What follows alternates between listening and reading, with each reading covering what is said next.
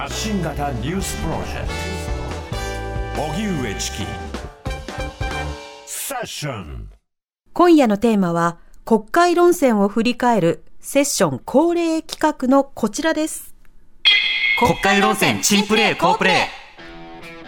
ー。経済経済経済。国民が望むのは給付給付給付じゃないですか。今必要なのは改革。改革改革改革であります。賃上げ賃上げ賃上げと賃上げを参照させていただきたいと思います。総理は所信表明で解散経済経済経済と連呼し変化の流れを絶対に逃さない掴み取る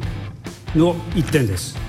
まあ、果たして今頃ぞろぞろと大名行列でスーパーに行くことが変化の流れを掴んでいると言えるのでしょうか？防衛費を支える、まあ、税制措置については総理あの1点聞きたいんですが政府内では増税という言葉は使えないルールになってるんですか？税制措置と言わなきゃいけないんですか？総理あの増税メガネっていう言葉は気になりますか？はいあのいろいろな呼び方はあるものだなと思っております。総理は増税メガネの上に減税メガネをかけて国民の望むことが見えなくなってるんじゃないですか？うん。まあ、あの内閣全体で岸田総理よりも上川、えー、外務大臣の方が答弁がよりうまい。残念ながら現状において岸田総理の決断と言葉についてはいくばくかの弱さを感じざるを得ません。うん。支持率が向上しない最大の原因はリーダーとしての姿が示せていないということに尽きるんではないでしょうか。ちょっと静かにしてもらえますか？ご静粛にお願いいたします。ピーチクパーチク。うるさい。総理になる人もみんな世襲なんですよ。例えば総理3世ですよね。ルパンだって3世までですよ。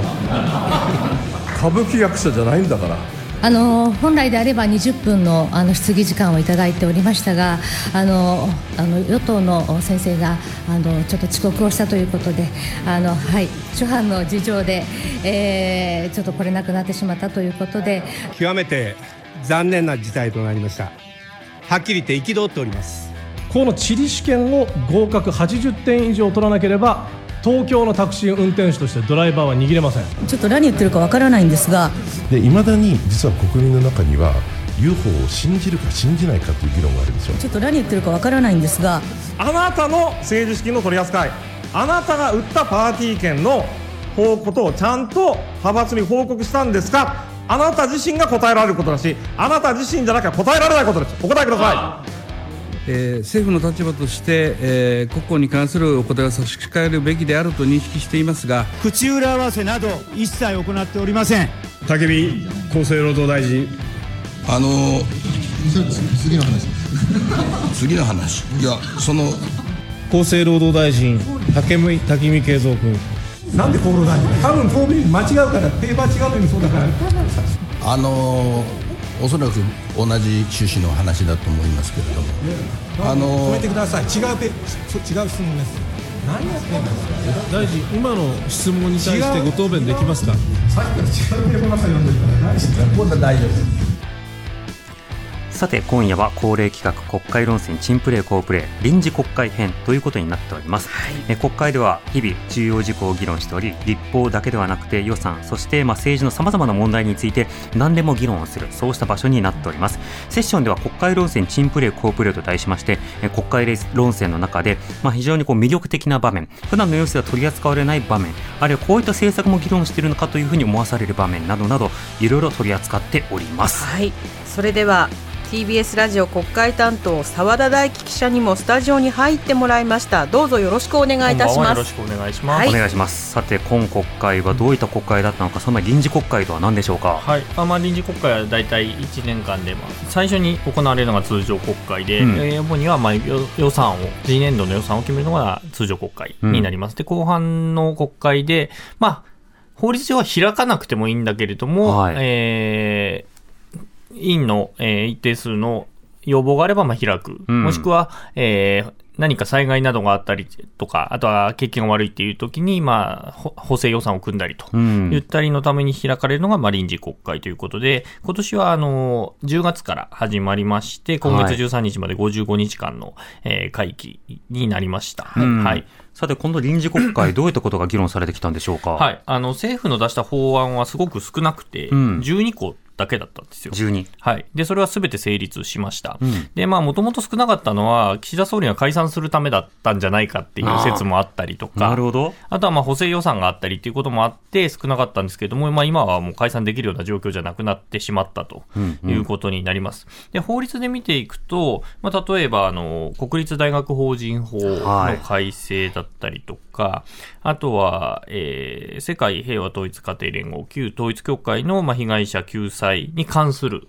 議員立法だとか、うん、はい。っていうのが、まあ、成立したり、あとは、まあ、大麻ですよね。医療用、あの、医薬品として、まあ、大麻草原料のものを使えるようにするっていう、まあ、改正大麻取締法とか、まあ、そういったものとかが成立をしたということですね。はい。スピーディーにいろいろ決まった割には、うん、なかなかに重要な法律、しかも問題も指摘されているようなものもいろいろ通ったりしましたけれども、うん、まあ、そうしたようなその背景として、背景に、それらを背景にこう裏金問題が、はい、まあ、フォーカスされて、はい、もうそればかりに今はなってますね。まあ、後半はもうほとんどその話になりましたね。まあ、その前に、結構、えー、副内、直前に内閣改造が行われていて、9月に。うん、で、副大臣政務官が決まってすぐ、次々辞めてたってことを結構忘れてますけれど、辞めましたね。山田太郎、えー、文科政務官が、えー、まあ、愛人問題というか、うん、で、えー、お辞めになって、えー、柿沢法務副大臣が、はい、えー、選挙違反を理由にお辞めになり、絶賛捜査中と。絶賛捜査中ですね。そちらも家宅捜索までされてます。うん、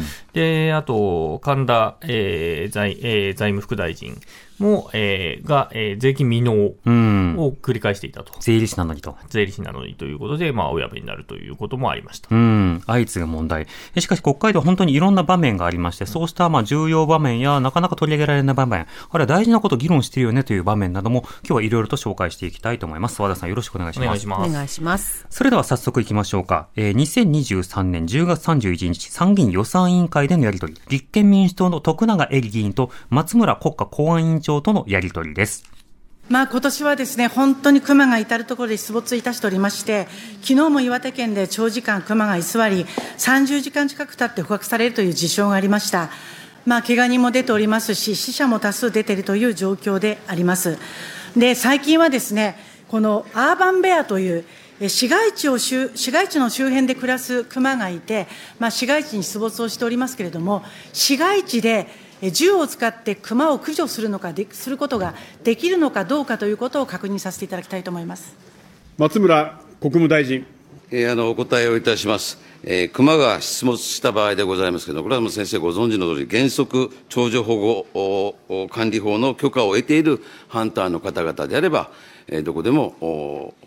発射ができるというふうになっておりますけれども、えー、ご指摘の住居集合地域等においては、これはあの猟銃を発射することはできません。しかしながら、できないのかというと、そうではございませんで、通常、出没に対しては自治体、えー、猟友会の皆様、そして、えー、警察が三者連携をして対応いたしますが、えー、警察が、えー、警察官職務執行法に基づき発射をしていいよということであれば、発射をすることができます。ただし、えー、両方が、三者が一体で動けたときはよろしゅうございますが、そうでないときもあります。ハンターの方が先に着いたという場合もございますので、このときには、えー、警報上、緊急避難に該当する場合であれば、発射ができると、こういうふうになっております徳永エリさん。で、ハンターが先に駆けつけたときには、その緊急避難ということで、警察官の命令がなくても、ハンターの判断で撃てるということなんですが、この緊急避難がどういう場合なのか、ここが解釈できなくてですね、現場で大変に困っています。この緊急避難というのはどういうことなんでしょうか？警察庁、えー、生活安全局、檜垣局長。えー、刑法上の、緊急避難に該当するかどうかにつきましては、個々個別の具体的な事例に基づいて、まあ、判断されることとなりますが、まあ、例えばですね、まあ、ハンターが本当に襲われそうになって、命が危ないような場合についてはですね、該当するような場合もあろうかと思います。まあ、それでは全然わからないんですね。あの今年もですね令和5年の3月に、まあ、警察から各都道府県の長、それから各付属機関の長、各地方機関の長に数値が出てるんですけれども、この緊急避難、これ、具体的な事象をしっかり示していただいて、数値に記載して、そしてまた出していただきたいと思いますが、いかがでしょうか？警察庁、檜垣生活安全局長。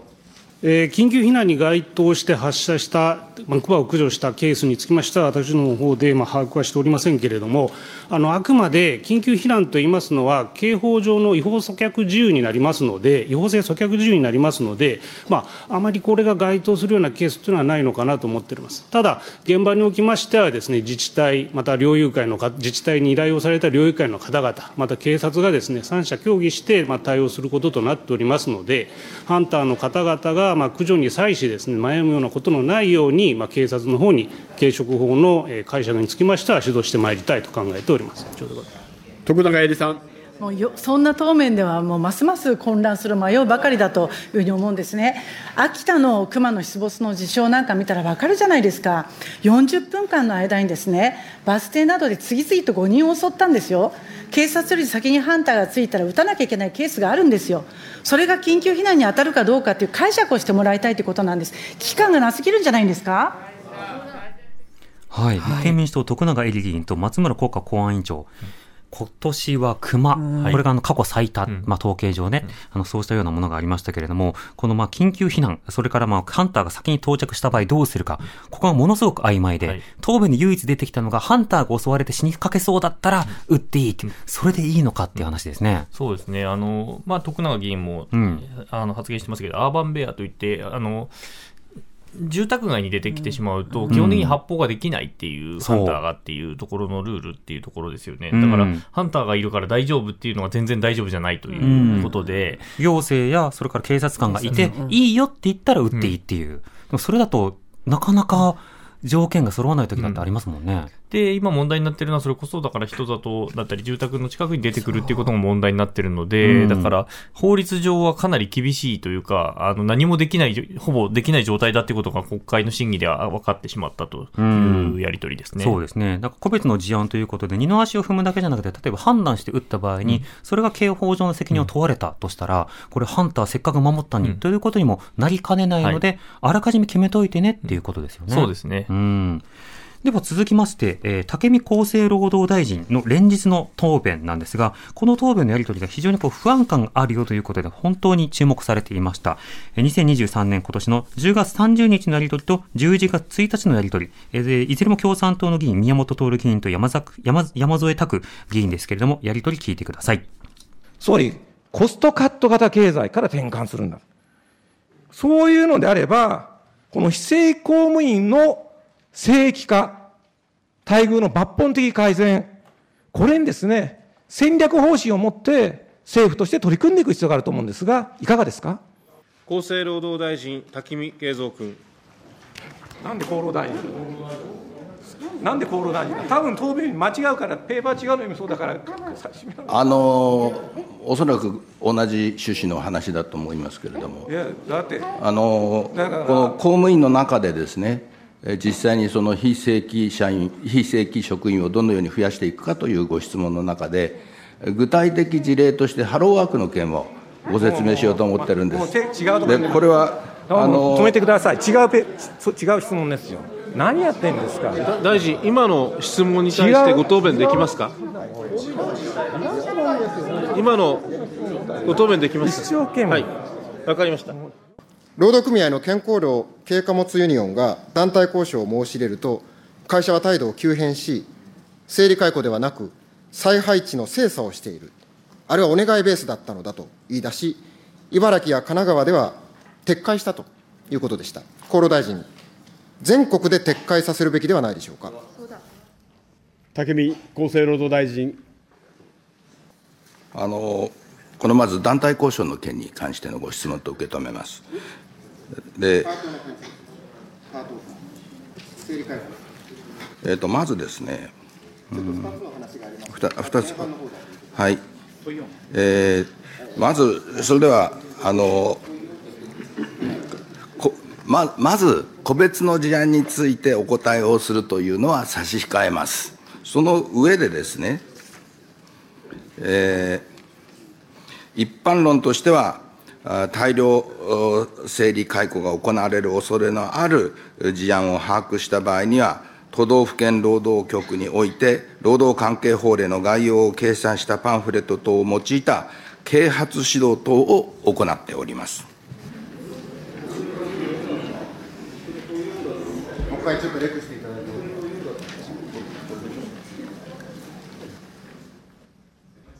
武見厚生労働大臣。まず最初に個別の事案についてお答えをするのは差し控えますけれども、労働者の大量整理解雇事案等に対して、都道府県労働局が事業主に啓発指導を行う際に、契約上は業務委託であるが、実態として労働、あの次の話。いや、その、ま、事前通告をいただいていることに基づいて、私はあの答弁をさせていただいておりますけれども、あのまず、まず、はい、ちょっと待って、ちょっとお時間いただけますか？はい。えー、武見厚労大臣がひどいっていう話ですけれども、あの委員長がもうたびたびこう入ってきて、ちゃんと答えられますかって聞くっていう大臣、どうなのって話ですね。先生みたいな感じですよね。うん、注意されて、これが適材適所ですか？まあそうですね。竹見さんは、もともとあの、日本医師会から押されていた、はいえー人で、えー厚労族なんですよ。うんなので、適材適所度合いは高いと思ってたんですよね。やる前までは。逆にその医師会と近すぎるんじゃないかっていうことで問題視されてたんですけど。はい、代弁者じゃないみたいなことをね、会見でおっしゃったりもしてましたけれども、まあ、ところが始まってみると、えー、レクされたペーパーも間違えて読む。うんさ一個先読んじゃったりとか、聞かれてないこと答えたりとかっていうので、かなり不安定な答弁が繰り返されたということですね。それなりに答弁席にね、刺されてないので期待するんですよね。おお、じゃあ竹見さんみたいな。厚労厚労大臣じゃないっていうね、うんあの、声も入ってましたけどね。はい。うんこの方改造でどうなるんですかね。改造でどうなるんでしょうね。まあ、ずーっと待機組だった人なんですよ。はい。はい。待機で組という表現がありますもんね。ありますっていうことですねんなんか長年やってるけど大臣にならないなっていう方を。はいならないっていう方ですね。はい。はいまあ、なぜなのかは皆さん考えてください。では、2023年11月9日、参議院財政金融委員会に行きましょう。えー共産党小池晃議員と神田財務副大臣とのやり取りです。えー日本共産党の小池晃です。え税の付加、徴税に関わる所管する財務省の副大臣が、え税を滞納し、その結果、4回にわたって差し押さえを受けるというのは、これはあの国政の根幹に関わる重大問題であるというふうに思います。で午前の質疑を受けて、神田氏にお聞きしたい。まずあの、いくつか事実関係です。で先ほど滞納した税目は固定資産税だとお答えになりました。しかし、あの、登記簿を見ますと、平成4年9月26日は追参加差し押さえになってますから、これはつまりあの固定資産税以外の滞納があったということだと思います。どの税目ですか？神田財務副大臣。お答え申し上げます。あのその参加差し押さえについては、今、あ精査を続けておるところで、何の税目うで、ただ、私が現在の時点で知る限り、固定資産税だだとお認識しておるところでございます。小池委員。いや、参加差し押さえというのは新たな税目なければね、ならないはずですよ。別の財務税目があるでしょう。えーですから、あーそのお税目があるのか否かについても、お今、調べを進めているところでございます。小池委員。そんなことすぐ分かるはずですよ。すぐ調べて答えてください。一定の年限がはいあの経過しておりますことですから、えええーそれについても今、精査を進めております。小池委員。これはっきり言ってね、答弁拒否ですよ。こんなんでね、進められませんよ。ちょっと止めてください、これ。早急止めてください。いや何通告がないからって通告ないと答えられない問題じゃないですよ、これ。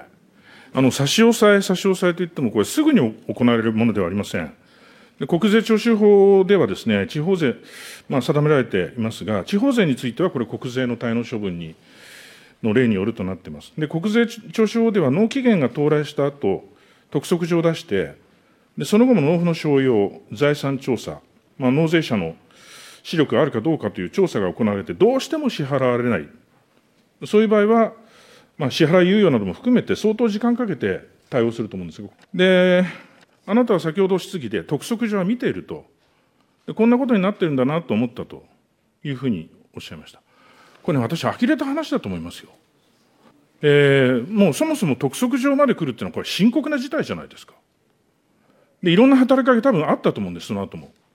これね、私はね、忘れたとか間違いで済む話じゃないと思いますよ。確信犯的に納税をしなかったというふうに見られても仕方がない経過ではありませんか。神田財務副大臣。あの議員の職務が忙しくなる中で、えー、郵便物はあ、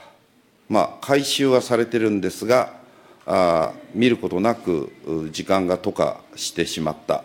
結果として、えー、その郵便物を見ることが遅れというような、えー、経緯でもって、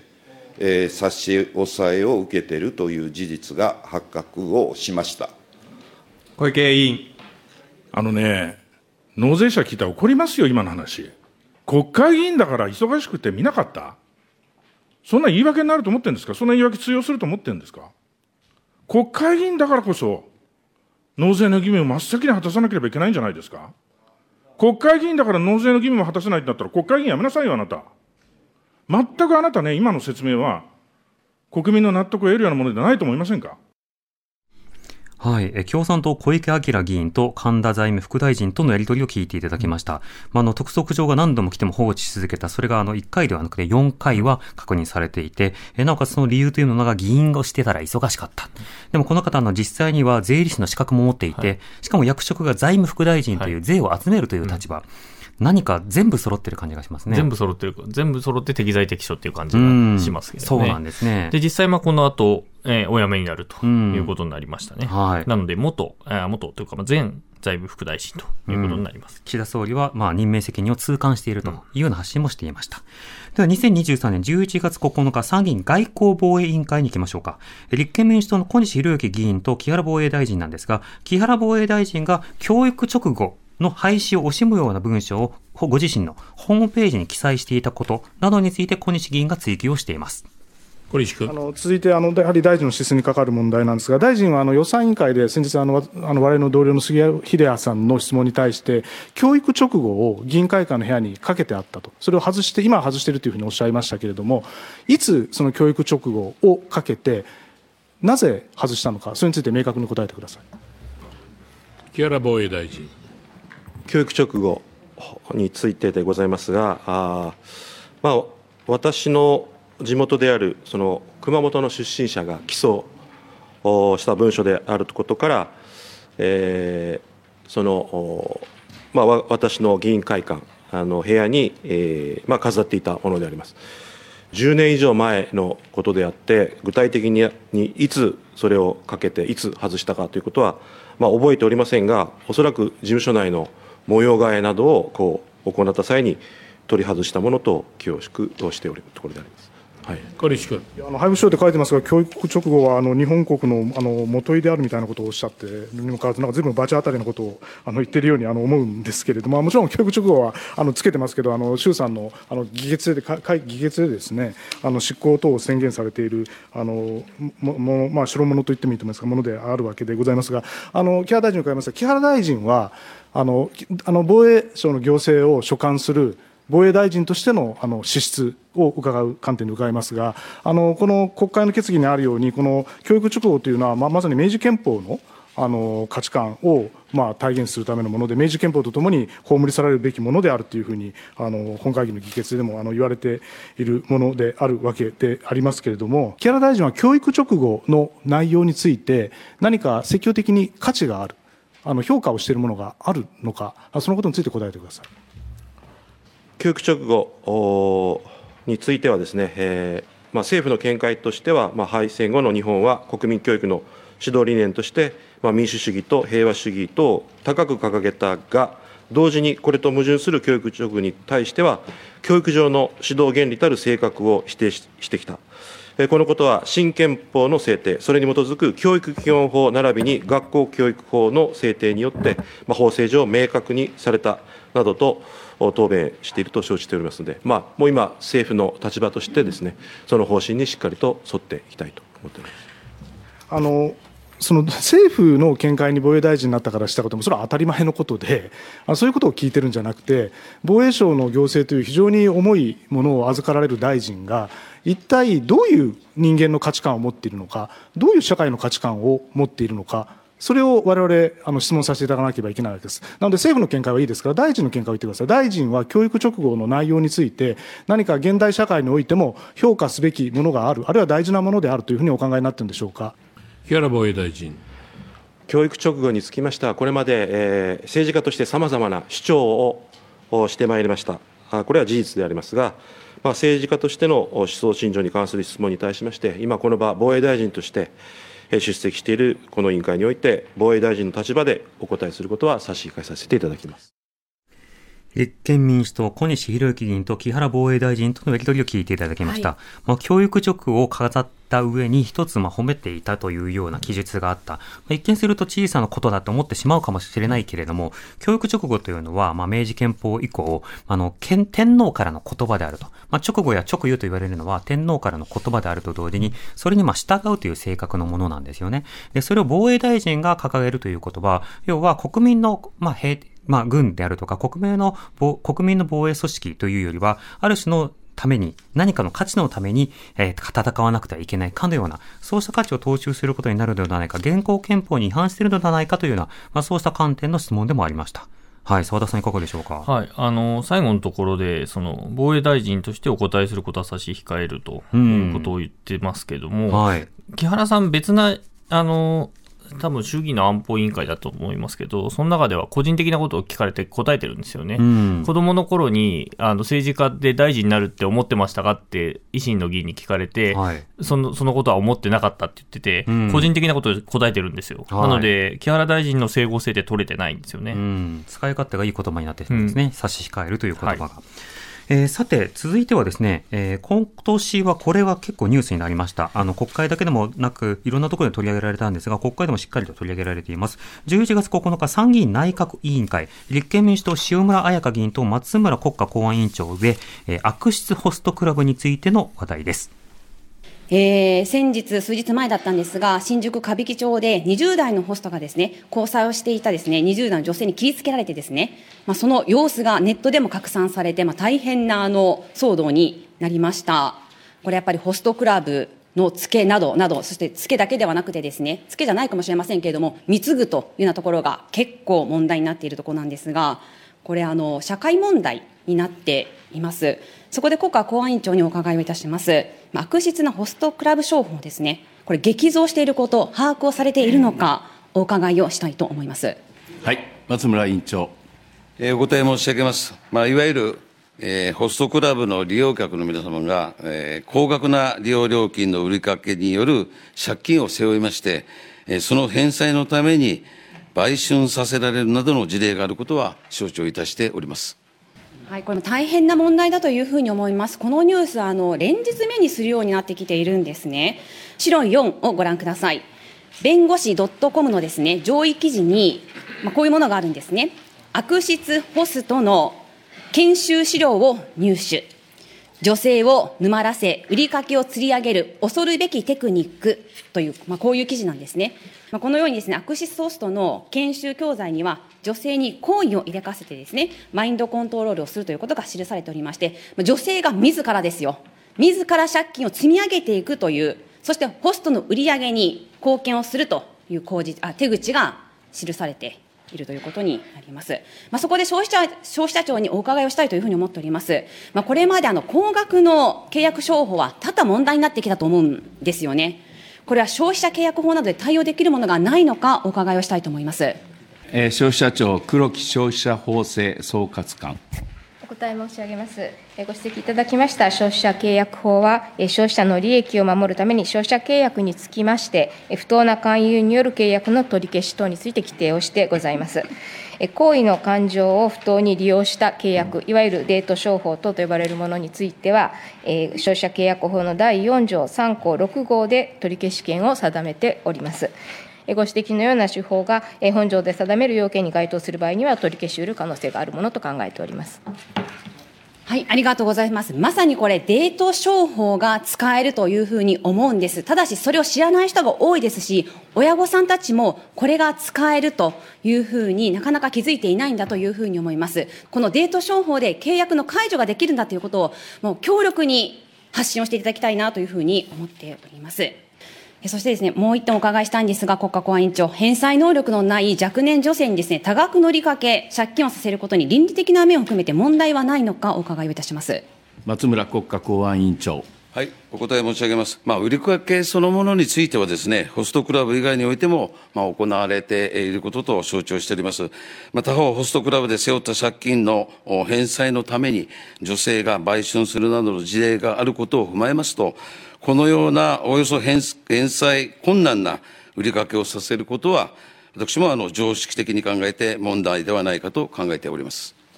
ありがとうございます。国家公安委員長も常識的に考えて問題であるというご答弁をいただきました。取り組み、本当に前に進めていただきたいと思います。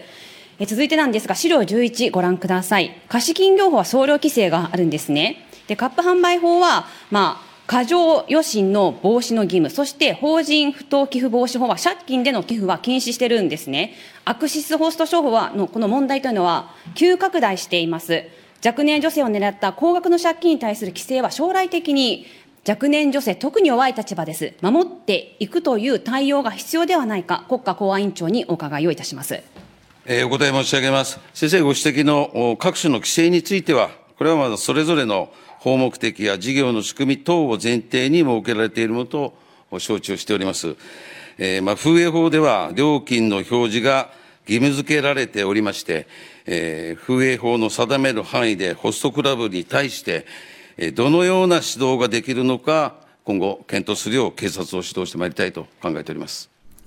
立憲民主党、塩村彩香議員と、えー松村国家公安委員長とのやり取りを聞いていただきました。澤田さんいかが、いかがでしょうか？はい、これはあの一般質疑と呼ばれるタイプの質疑、あの委員会でして、うん特定の法案を扱うもののやり取りでは多分ないと思うんですけれど、はいまあ、今世の中で問題になっていることで、えー何かケアが必要になってくるものに関して、政府側に対して聞くことができるんですね。で、そこではい答弁を引き出していく。まあ、さっきの熊の話もそれに近いんですけれど、うんうんまあ、そういったやり取りっていうのは実は結構大事で、それによって行政が通達をしたりだとか、はい。あるいは業界団体が動く。っていうことがあり得て、まあ、このホスト問題に関しては、あの、一部のホストのお店では、まあ、その売掛金をやめますよっていう話が出たりだとか、業界団体がどういうことをやるみたいな話も少しずつ動くようになってきていて、これってやっぱり国会で質疑するってことってすごく意味があって、はいただ単に野党だから何ができないとか、与党だからできるんだっていうことではなくて、このやり取りの中で世の中が動いていくってことがあり得るということを、まあ、示す、あの、質疑だったかなというふうに思います。はい。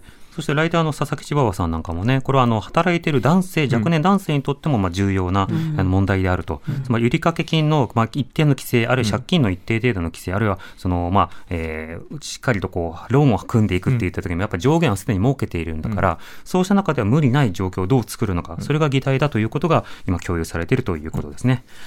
さて今日は国会担当澤田大記者とお送りしていますが、はい。引き続き国会論戦チームプレー、好プレー、続いての音声は、11月17日、衆議院内閣委員会に行きましょうか。え令和新選組の大石昭子議員と新藤経済再生担当大臣とのやり取りです。えー、新藤大臣がこんなこと言ってるんです。今日も言っていますね。賃上げのためには生産性を上げなければダメだと。何を言ってるんですか？これ結局は30年間同じこと、間違い、同じ間違いかデマを言い続けてるんですよ。生産性を上げなければ賃金が上がらん。パネル3を見てください。これ労働生産性と賃金の推移で、厚労省の資料なんですね。この点線の黒い、え点線が生産性。これ日本とイギリスは同じように推移した。なのに、ピンク色の実線の、これが賃金、実質賃金。日本は這いつくばってる。イギリスは跳ね上がってる。生産性と実質賃金。控えめに言って関係ないんですよ。経団連がただただコストカットで賃金を減らす圧力をかけましたし、その飼い犬の政治家の皆さんも大いに貢献してきたんですよ。厚労省が9月に出した労働経済白書には、国民が貧しくなった原因は書いてあるんです。この30年、非正規が増えて労働分配率が減った結果だと、生産性向上は賃上げにならなかったって、厚労省の白書に書いてある。逆に白書にこうも書いてあります。1%賃上げすると2.2兆円の経済効果があり、16万人の雇用が創出され、雇用者報酬も増える。そしてこうも書いてあります。賃上げは消費を増加させ、さらなる賃金の増加につながりうると。分かってるんだったらさっさとやれよって。労働生産性と賃金は関係がないということが、えー、厚労省の資料からも明らかなんですけれども、新藤大臣、まだ生産性の向上が賃上げに必要だとおっしゃいますか？新藤大臣。えー、まず大事なことは、まあ、あの委員がご指摘されているように、えー、この物価の上昇を上回る賃金上昇、これが構造的かつあの持続的にそれが可能となるような経済を作らなければいけないと。さまざまな要素があります。第一に私たちがやっていることは、まず生産性の前に、この可処分所得を向上することだと。そして、このコスト型の、まあ、物価高に対しての対策を打ちながら、そして、この業績、可処分所得を上げることによって、えー、そしてそれが将来のですね、所得の予見性を高めること、減税も含めて、こういった政策を打ちながら、この春闘でもって今、みんなが必死に努力をしようとしています。その中で、新しいこの経済を作るために、人口減少、少子高齢化、こういう世の中で、そして様々な意見を持つ人が、それぞれのこの生活のですね、充実を求めている。このニーズにどう応えていくか、総合的な対策を打っていきたいと。一つの原因ではありません。しかし、この大元にですね、この賃金のこの上昇、この構造的な賃上げのこの実現、これが非常に重要だということを私たちは申し上げているわけです。大石明子君。生産性の向上が賃上げの条件になるような経済政策、それを唱えている内閣はいりません。令和新選組の大石明議員と新藤経済再生担当大臣とのやり取りを聞いていただきました。今、あの、経済政策どんなものが必要なのかということを多くの方は、まあ、体感的に分かっているタイミングだと思うんですね。というのは、例えば、生産性を上げるっていうことを一言言ったとしても、生産性を上げるためには、例えば、会社が設備投資をするとか、あるいは人を雇って増やすとか、そうしたことによってやるべき仕事をもっともっとできるようにする。そのためには賃上げをするか、あるいはその設備投資をするために企業がお金を使うか。でも企業がお金を使うためには企業にお金が来なくていけけないので、その金はどこから来るかというと、他の人からの消費や購買。それをするためには賃上げが必要という、この循環を今回していくタイミングだということを、岸田政権も言っているというタイミングで、さて内閣の中での不一致はありませんよねということを問うているという場面でしたね。まあ、今国会は、まあ、経済、経済、経済ということで、経済論戦は結構いろいろなところではやってましたね。まあそうですね。予算委員会でもやってましたし、うん、まあ、あの、これは内閣委員会ですけれども、はい、当然、財金委員会とか経産委員会でもそれぞれやると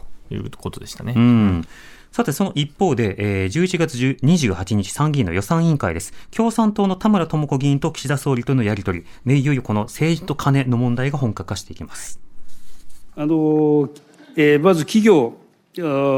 団体献金については、長年の議論を積み重ねた結果、現在は政党や政治資金団体に対するもののみが認められています。そして政治資金パーティーの収入ですが、これは政治資金規正法上、これはパーティーへの参加の対価として支払われるものであって、寄付とは性質が異なるものであると考えています。田村智子さん。今、パーティー券というのは、パーティー参加の対価があるんだと。対価だと。だから寄付とは違うっていうふうに言われましたが、あの、直近のね、2022年の岸田首相の政治団体の行ったパーティー。これね、報道されてますけれど、これ、対価率、つまりあの収入に対する指数、わずか1割でね、だから利益率がこう9割、約9割なんですよ。これパーティーとしての対価性なんかないんじゃないですか？これね、一体企業はどんな対価性を期待して、このパーティー券購入するんでしょうか？これ、政治資金パーティーについては、パーティーの趣旨を説明した上で、多くの皆さんにご協力をお願いするものであります。そして、えー、っと、その、うん、経費の割合についてご指摘がありました。この割合については、政治資金規正法における議員立法を通じての改正等において、これは定められているものがありません。こうしたものについて問題意識があるとするならば、これは不断に議論を行うべきものであると思います。田村智子さん。いや、今、対価制についてよく分からなかったんですけど、な、どこに対価制があるんでしょうか？利益率9割のパーティーで。何の対価制があるんですか？政治資金パーティーのありようについては、あの、ご指摘の通りであります。そういった、えっと、対価制等について、要するに経費の割合について、このパーティーのありようについて、どのように考えるか、これをこの議員立法の中で考え、引き続き議論していくことは重要だと申し上げております。田村智子さん。政治家の個人も、それから自民党の派閥も、これ企業団体献金は受けられないんですよ。だけど、パーティー券という形であれば、まさにどんどんお金が企業から、団体から入ってくる。これ事実上の企業団体献金ですよ。そしてね、その見返りはといえば、企業活動の利益でしょう。それしかないですよ。大企業経済界の目先の利益で、どれほど政治が歪められてきたかっていうのは、あの、先ほどずーっと言ってきました。やっぱりね、政治と金の問題、この根を立たなければならないと思います。はい。えー、共産党の田村智子議員と岸田総理とのやり取り、えー、パーティー券の購入は、これは寄付ではないと。対価性がある。つまり何かを提供しているんだって。その何かを提供している何かとは何かっていうことを聞いても、まあ、答えられないと、うん、問題あるよねって言ってもおっしゃる通りって回答されていて、え、おっしゃる通りでいいのっていうふうに驚きのやり取りでしたね。はいで、このお金の問題については別の角度からも追及があります。立憲民主党の蓮舫議員と宮下農林水産大臣、そして岸田総理らのやり取りです。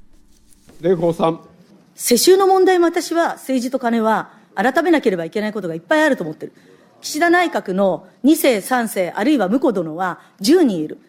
50%ですよ。ね、能力は人格は否定はしませんけれども、世世襲は特権がある。様々な不公平が私は存在すると思います。宮下大臣、お父様は何をされてた方かしら？宮下農林水産大臣。私の父親は衆議院議員をしておりました。24年間務めました。送風会というお父様の名前のついた団体はどういう団体ですか？はい、あの、父を応援する東京の講演会の組織です。お父様が現職の時には、大体もう3000万円年間パーティー収入が入ってます。引退した直後からは、宮下一郎大臣のえー、パーティー収入が入ってる。そして平成25年には代表は、まあこれ法改正がいろいろあって、それにのっとって代表が宮下一郎大臣になりました。この時点で相続が完了。2125万円の繰越金は非課税でそのまま大臣に引き継がれた。さらには、あ初出馬の時に設けた大臣の講演会にお父様の講演会から寄付ももらってますね。いくらですか？平成16年に、えー、この16年中に1451万4000飛び15円の寄付を受けております。はい。2125万円の団体をお金とともに引き継ぎ、初めての選挙が11月ですから、その選挙で初当選した直後にお父さんから1451万円の寄付を講演会で受けて、さらには自民党支部も引き継いで709万円の繰越金、全額合わせると、初当選時にもうすでに4285万円の資金がお父様から宮下大臣に非課税相続。これ2世として当然の権利だとお考えですか？宮下農林水産大臣。あの、権利とかいうことを考えたことはございませんけれども、講演会の皆様の思いをしっかり、えー、受け止めて、そして、えー、皆様のために働くっていうのが私のあるべき姿だと思って頑張っているところでございます。蓮舫さん。私が聞いてるのはこれだけのお金を相続する世襲の特権はい、えー、蓮舫議員とそれから宮下農林水産大臣、そして岸田総理とのやり取りなんですけれども、これあの政治家からの接収ということで、事務所の引き継ぎということになると、えー、非課税で相続できるということで、政治家だけ相続権を、まあ、相続税を取られずに、えー、そういったような仕方で地盤、看板、釜を告げるということなんですね。これ結構やり取りがいろいろあって、うん、枝野議員、立憲民主党の枝野議員とか、えー、野田元総理とかも同じようなやり取りをやってるんですね。うん、で、安倍元総理の、えー、夫人の昭恵さんは政治家ではないんだけれども、そのお金を、はい、まあ、相続税なしで引き継げているということを問題視をしています。一つの特別枠、特権になっているではないかという追及です、はい、必ずしも相手方が政治家じゃなくてもいいということですね。不思議ですよね。さて最後のやり取りになりますかね。11月1日参議院予算委員会、国民民主党の船山康江議員と小泉法務大臣、そして岸田総理らとのやり取りです。再審法についてお聞きしたいと思います。誤った有罪判決による冤罪被害者の救済のために規定された再審法、えー、袴田事件の再審が先週始まりました。えー、これは逮捕・勾留、そして死刑確定から何年経ったんでしょうか？小泉法務大臣。お尋ねの件について、被告人が逮捕されてから再審開始決定が確定するまでの期間は、約56年と7か月であったと承知しております。えー、事件発生、逮捕が1966年、実はこれ、私の生まれた年なんですけれども、ずこれだけ長きにわたってですね、再審が決定されなかった、ずっとまさに死刑の、あの恐怖に怯えてきたということ、これは私は看過できない人権問題だと考えております。大臣ね、これ、どうしてこんなかかるんですか？小泉法務大臣。これはですね、一度確定判決が出ております。有罪判決が出ています。でそれをこう覆す可能性があるという審議に入ってまいります。したがって、まあ、裁判所もそれにふさわしい審議を尽くしていく必要があるということがまず根本にはあると思います。しかし、訴訟の当事者がさらに努力をして、協力をして、それを早めていくという道は残されていると思います。そのあの今おっしゃった具体的な方策を教えてください。具体的な方策については、今、委員会を作りまして、えー、失礼します。まあ、法法法制度の、最新制度の在り方について、まあ、先生の今のご指摘も含めてさまざまなご意見があるということは承知をしております。ただ、現時点において、法律という枠組みで考えますと、直ちに手当を必要とするような不備があるということを認識しているわけではございません。いずれにしても、再審制度の在り方、確定判決による法的安定性の要請と、個々の事件における是正の必要性との調和点、さまざまな角度から慎重に検討をしていきたいと考えております。船山康さん。ちょっと今の大臣のご答弁はびっくりですね。この再審制度があって、しかもこんなに長くかかっていることは問題だということを指摘をして、それでも具体的に法的な問題ないとおっしゃる。えー、そしてですね人権問題、もう一つの視点でお伺いいたします、はい、国民民主党の船山康井議員と、えー、小泉法務大臣、岸田総理らのとのやり取りを聞いていただきました、澤田さん、いかがでしょうか、はい、この後あの政府のですね人権担当、えー、補佐官というのがいたんですね、うんはい、この間の改造前までは。ところが、それがポストがなくなったというやり取りになって、それはなんでですかっていう話になってくるんですけど、うん、やはりその人権担当補佐官って、対どちらかというと中国へのアピール的に置かれてた実はポストなんじゃないかとちょっと見てまして、はい、国内の人権問題を是正するためというニュアンスではあまりなさそうだったんです、この間の岸田総理の発言を聞いていても。で、実際それがもう置かれなくなったっていうのを見ると、はい、うん、どうなんだろうなと。人権意識を持ってそのポストを置いていたのだろうか、果たしてということはありますね。国内のに関しての、あの、発言が弱かったですね、非常に。そうですね。そして実際にこの最新の制度であるとか、うん、それから具体的な保護制度、このあたりこう見直していくということなどについても非常にこう消極的な対応ということになっていた。うん、今、日々報じられているニュースであるとか、それに対する反応などとは大きくずれているというような回答でしたね。そうですね。だから、あの、と、同じ党内に杉田水脈さんという、まあ、人権侵害発言を繰り返す議員がいますけれども、その人に対してまあ対処できないというところと、まあ、根底ではつながってそうな気がします、うん、岸田総理の人権価格がどうなっているのかという観点からも見ていくことは必要かと思います。ということであっという間でした。はい。今夜は恒例企画、国会論戦、チンプレー、コープレー。臨時国会編 TBS ラジオ国会担当の澤田大樹記者と一緒にお送りしました。澤田さんありがとうございました。失礼しました。ありがとうございました。発信型ニュースプロジェクト。荻上チキ。セッション